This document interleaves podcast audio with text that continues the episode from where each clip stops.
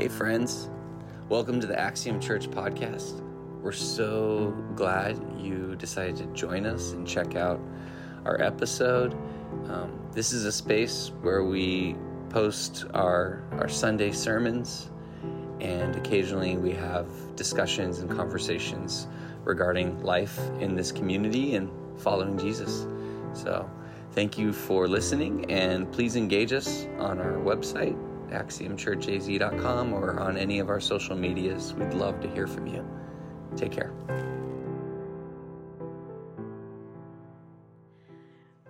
Uh, hey guys, hey second service, how you feeling? Good. There we go. Hey, welcome to Sunday school. Hey, Don't worry, I'm not confused. I know I'm not in the kids' area right now. Uh, we're actually going on week four of our Sunday school series. And um, who better to teach a Sunday school classic Old Testament story than the children's pastor? Am I right? Yes, thank you. uh, you know, but I can't lie, I have to be honest, right? When preparing this sermon, I really did realize how much less pressure I felt teaching these stories to children than I did adults. Like, I mean, like kids, right? They just have this like natural awe and wonder. And like they have imaginations that run wild. So when you're teaching them these like Old Testament Bible stories that are like, what the heck did they just have? What happened? What did she just say? Right? Kids are a lot le- more likely to receive it. But us grown ups, we kind of receive it and we're like, this is not real. This did not happen. What the heck is she saying? How right? We have to try to rationalize these like these big ideas and these Bible stories and make it make sense when sometimes like it doesn't really have to, y'all. Right? Like some of my favorite parts about being a children's pastor is that I get to remind myself every single day that it's so much fun and there's so much freedom in being like a child. Like for real. So, I want to share a couple of my favorite scriptures. Every time I feel too grown up I open my Bible and I read these. Grown up is not a word, but it's a word today. so to direct your attention to my two favorite scriptures. Uh, Matthew 18:3 says, "Truly I tell you, unless you change and become like little children, you'll never enter the kingdom of heaven." That makes me feel great. Uh, in Psalms 116, 6, the Lord protects those of childlike faith. I was facing death, and He saved me. He saved me. I think uh, grown ups, God is actually giving us permission to be like children sometimes. Not only is He giving us permission, but, but Scripture tells us, right, that we have the freedom to take this posture. And in that, we get to experience Jesus a little bit more. And so, as we get in today's sermon, I just want to invite you into that space to sit comfortably with Jesus, not as mature adult and uh, mature followers of Christ, right? Rather as a child of God. And let's see what happens, right? So I'm to ask you to do a lot of kid things today, but don't worry. It's gonna be okay. I'm not gonna make you like dance and stuff, although I did think about it. I won't do that to you. Um, but we are gonna practice some things that we practice in our kids' area, so that way we could better receive things like kids, right? So, before we kind of get into it, I'm going to pray us in. And this is how our Axiom kids pray us in, and I'll explain it as we go. So, we first ask everybody raise their hands, they shake their fingers. Okay, this is now that I know that I see your beautiful eyes. Everybody's looking at me. Wonderful. I'm so proud of you. Good job. Okay, then you clap your hands, and then you lower your hands, and we know what's next. We pray. Okay. All right. Jesus, thank you so much for this morning. I thank you that um, you are with us and that you are good and that you give us the freedom and the permission to be like children. And so, as we get into the word today, God, would you allow us to be more like children? Would you allow us to receive it in a way that doesn't um, set up borders or boundaries, instead, that we can press into the awe and wonder of who you are and what you have in store for us today, God. I thank you that you again are a faithful, good, loving Father. And so I pray that this community receive your words today, not mine, that I am moved out of the way entirely to make room for your spirit and what you have in store for this community today. God, thank you. We lift this up in your name. Amen. Amen. Now, Uh, in today's sermon, you might not be taught anything new or something you've never heard before, right? Because it is a pretty familiar children's story um, in the Old Testament. But again, let's just be children of God, all right? Like, there's 75 sermons that could come from this book, and I'm just scratching the surface of one of them, okay? So be kind to me. Uh, last week, Gavin did an incredible job. Um, showing us and reading us this animated children's book of Daniel in the Lion's Den. And so, you know, I was like a little salty because I'm like, that was my idea, but it's okay. Not really, it wasn't. But like, hey, he brought, he did a great job bringing kids into church. I was proud of him. He's on the rotation now to serve. Um, but, but I just thought I would like one up him and show a fun children's Bible story video brought to you by Saddleback Kids. And uh, it's on today's sermon. So take a look and uh, hello, let's learn about Jonah. Heroes of the Bible Jonah. This is Jonah. Jonah was a prophet. That means it was his job to tell people what God told him to say. Yep. One day, God told Jonah to go to Nineveh because the people of Nineveh were doing bad things. Uh, But instead, Jonah ran away where are you, please? and went to the port to board a ship going the other way. He was hoping to get away from God. He sailed for a place called Tarshish. While he was at sea, God sent a great and powerful wind over the sea that caused a storm that seemed like it would break the ship apart. Fearing for their lives, the sailors tried everything they could think of to save the ship. Meanwhile, Jonah was sound asleep. So the captain went down and said, How can you sleep at a time like this? Get up and pray to your God. Maybe he will help us. Then the crew figured out that Jonah was the reason for the storm, and they asked him, Who are you? Why is this happening to us? Jonah told them who he was and that he worshiped the one true God who made the sea. Then he told the sailors to throw him in the sea so the storm would stop. No, why? The sailors still tried to escape the storm, but it was no use. Uh, So they asked God for forgiveness and threw Jonah into the sea. The storm stopped at once. whoa. The sailors were amazed at God's power and they vowed to serve him. Now God sent a great fish to swallow Jonah, Uh, great. And Jonah was inside the fish for three days and nights.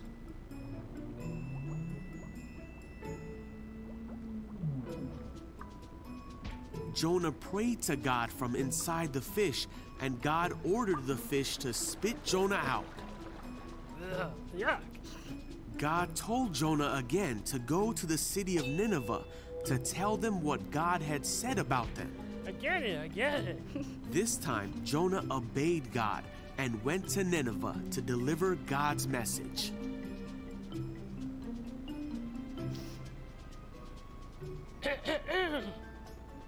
the people of Nineveh stopped doing bad things and turned to God. They were saved because they listened to the message that God had given Jonah. Okay, these videos crack me up. Every time we share them in the kids area, I like laugh the whole time, and the kids are like, "What's so funny?" And I'm like, "You'll understand one day."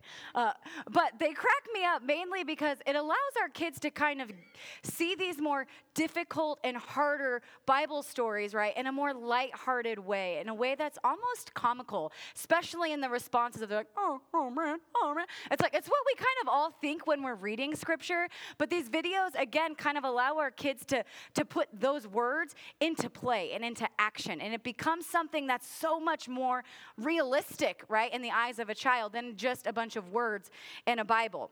Um, but I want to let you in on a little secret in case you don't know this, right? Most, almost all of our prophets that um, we visit in the Old Testament are, are incredible people. They're heroes of the Bible, just like how this Bible story started, right? It's this is a hero of the Bible. Um, but Jonah is actually kind of terrible.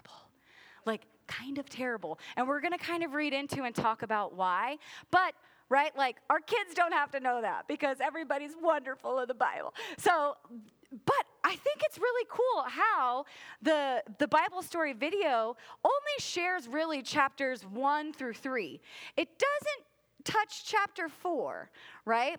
And so, by a raise of hands, who's familiar with the book of Jonah? It's been a while. It's okay. Yeah, okay, that actually makes me feel much better. because now, right, like I said earlier, there's 500 sermons that can come from this book, and this is just one of them. But if you know the book really, really well, you've probably heard them all. And so I'm kind of happy that it's like, you know, we're not all, we're not all there. So that makes this my job a little bit easier. So I'm going to start first by saying why the book of Jonah is different from the rest of the other Old Testament book of prophets. Where the book of Jonah does not focus on the words of the prophet given by the Lord, which most do, right? Instead, it's a story of the prophet. It's a story about Jonah and what he experiences. Now, Saddleback Kid story again only touches one through three. So I'm going to kind of quickly go over what that one through three is, right? In chapters one and three, it tells us that Jonah's encounters um, has encounters with non Israelites. First, with the pagan sailors and the ship while, while there's a, a, um, a storm, and chapter one. And then in chapter three, it's with his hated enemies, the Ninevites. Okay, and then in chapters two and four, it contains prayers of Jonah, right? Chapter two is a prayer of sort of repentance. It's not really repenting. He's just more like, save me, I'm in the belly of a fish, right? But he, we'll call it a prayer of repentance. And then in four, he's actually just chewing out God for being too nice. So that's fun. Um, and we'll talk about that here shortly. Um, but, you know, all of that to be said, God still shows up for him. There's so many moments in this story that we, we read about Jonah and, and, and in my own frustration, even with a childlike approach to it. I'm like, dude, get it together. Like, what is happening, right? Like, I never realized how crazy Jonah kind of was. And so, um, you know, the, my, our, our kid's favorite part of the story is when the child or when Jonah is in the belly of the fish. And the amount of questions that we get as uh, teachers teaching this story is comical. And so I had to share some of my favorite questions because really, the kids aren't afraid to say it. We might be. So we're going to talk about it, right? So the first question is um, our first question is how did he survive this? How the heck did he survive getting swallowed by a fish? You know, my response is, hey, God heard his cries, right? He cried in the belly of the fish. He begged him to help him out. And so the fish vomited him out, and out on dry land he went, okay? Which then still there's like, okay. But second, how scared do you think he was? Like, if I got swallowed by a fish, I would be terrified. Absolutely, right? We validate our kids in that concern. That's good, right? It's like, yeah, I would be so scared too. Except Jonah knows what to do when he's scared. What does he do? He turns to God. He prays to God, right? And he does reference in verse 2 that it's kind of the realm of the dead. He's been in this realm of the dead before. And so I kind of see it as a compare, that he's comparing that he's, he's experienced this before.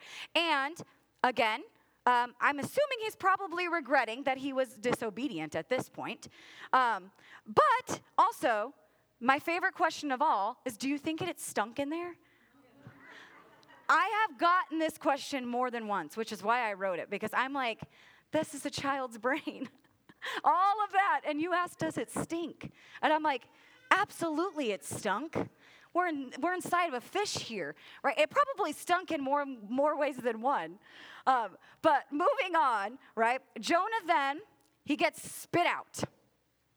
And he hears God yet again tell him to continue to Nineveh right? And so Nineveh now Also, it's spelled Nineveh. It's said Nineveh, but it's spelled Nineveh. So if I said Nineveh, forgive me. Um, but he goes to Nineveh, and this time he obeys the Lord, and he went and gave his sermon, right? He gave this, this wonderful sermon of five words. That's wonderful. Of five words. Now, wait a second. Did I skip a page? No, I didn't. We're good. All right. So I just want to make sure that we're all on the same page for my brain and my baby's brain, and make sure that we understand where we're at in the book of Jonah before we move on to chapter four. Okay? So, the first three chapters, we've kind of covered what exactly is happening to Jonah here. Jonah, first and foremost, refuses, he refuses to listen to God, and he tries to flee what he's asking him to do, right? So, from there, he gets on a boat and he tries to flee to Tarshish. Tarshish is like an escape wonderland, right? Like nobody actually even knows if Tarshish is like a real thing, but he's trying to escape it, which is a sermon in itself, right? He's trying to run away. But God still shows up because God is a good God, right? And he gets on this boat and now it's this shipwreck. And these sailors are like, hey, wake up. What are you doing, dude? Like, there's a storm. Let's pray to your God. And he, instead of doing that, he says, just kill me, toss me overboard.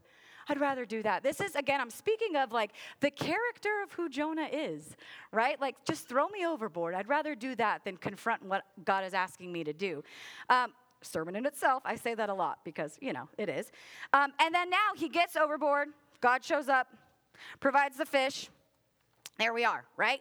We're there. Now, vomits, spits him out.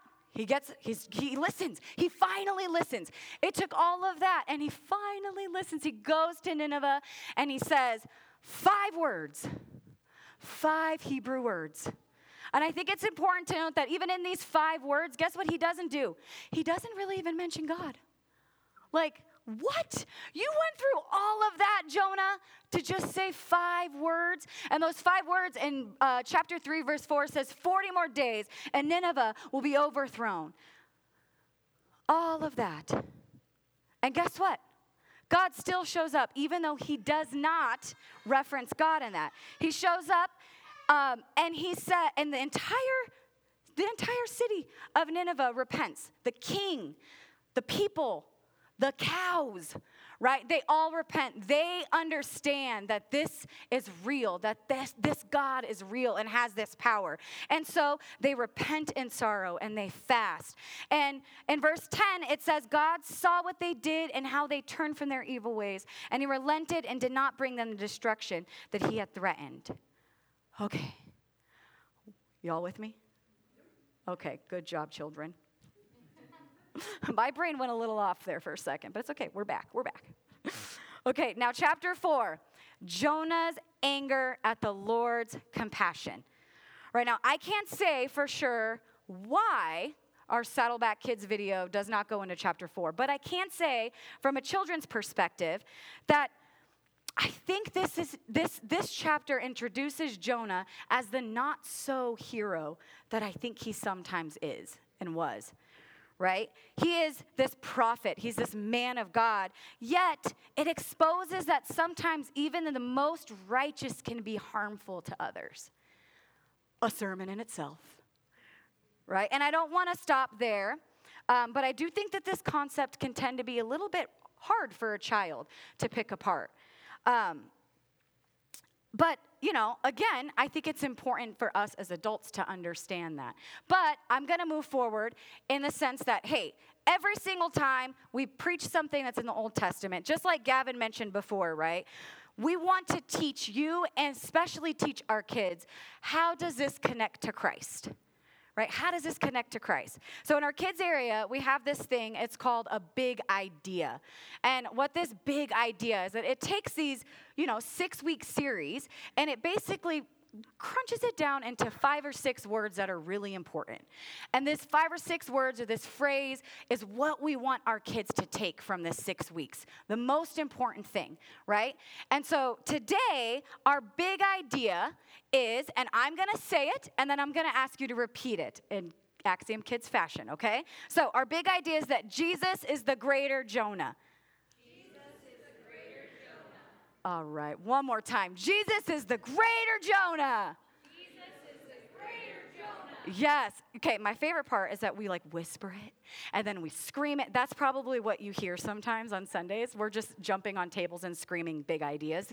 But it's important because we want it to stick with them. And the same thing is if you leave today and you take anything at all, the one thing I want you to take with you is that Jesus is the greater Jonah. And we're going to kind of dive into that and see where Jesus connects, where the connection comes from. Luckily for us and myself, right, Jesus himself makes a clear typological connection between himself and Jonah. I want to reference Matthew 12, 38 to 42. I'm going to walk over here to read it. All right. So it says, Then some of the Pharisees and teachers of the law said to him, Teacher, we want to see a sign from you. He answered, A wicked and adulterous generation asks for a sign, but none will be given it except the sign of the prophet Jonah.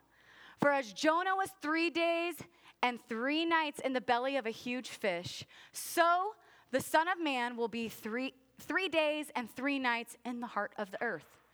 The men of Nineveh will stand up at the judgment with this generation and condemn it. For they repented at the preaching of Jonah. And now something greater than Jonah is here. The queen of the south will rise at the judgment with this generation and condemn it. For she came from the ends of the earth to listen to Solomon's wisdom. And now something greater than Solomon is here. All right. So, verse 38, Jesus mentions this sign of Jonah. And I think there are three elements to this sign, right? First, both Jonah and Jesus spent three days inside of something, right? Jonah being the belly of the fish, and Jesus being the earth. Second, Nineveh repented, but Jesus' generation will not. And third, lastly, it's our big idea, right? Jesus is the greater Jonah. So, whatever Jonah did in his story, Jesus did better, right? And whatever Jonah accomplished in his story, Jesus accomplished more. And whatever motives and attitudes that Jonah had, which was quite a lot, right? Jesus's were just better. And Jonah is not a symbol of Jesus, he was a real person right? He was a type of Christ. And Jonah spent three days inside a fish, and when he was spat out, he preached a message of judgment to Nineveh. And they repented, and then God relented. Right. Jesus died and spent three days in a grave. And when God resurrected him, he continued to preach a message of salvation if one repented and believed. A people repented, they repent, and God saves. So essentially, right, the sign of Jonah that Jesus gave them was the story of the gospel that he would soon carry out on the cross.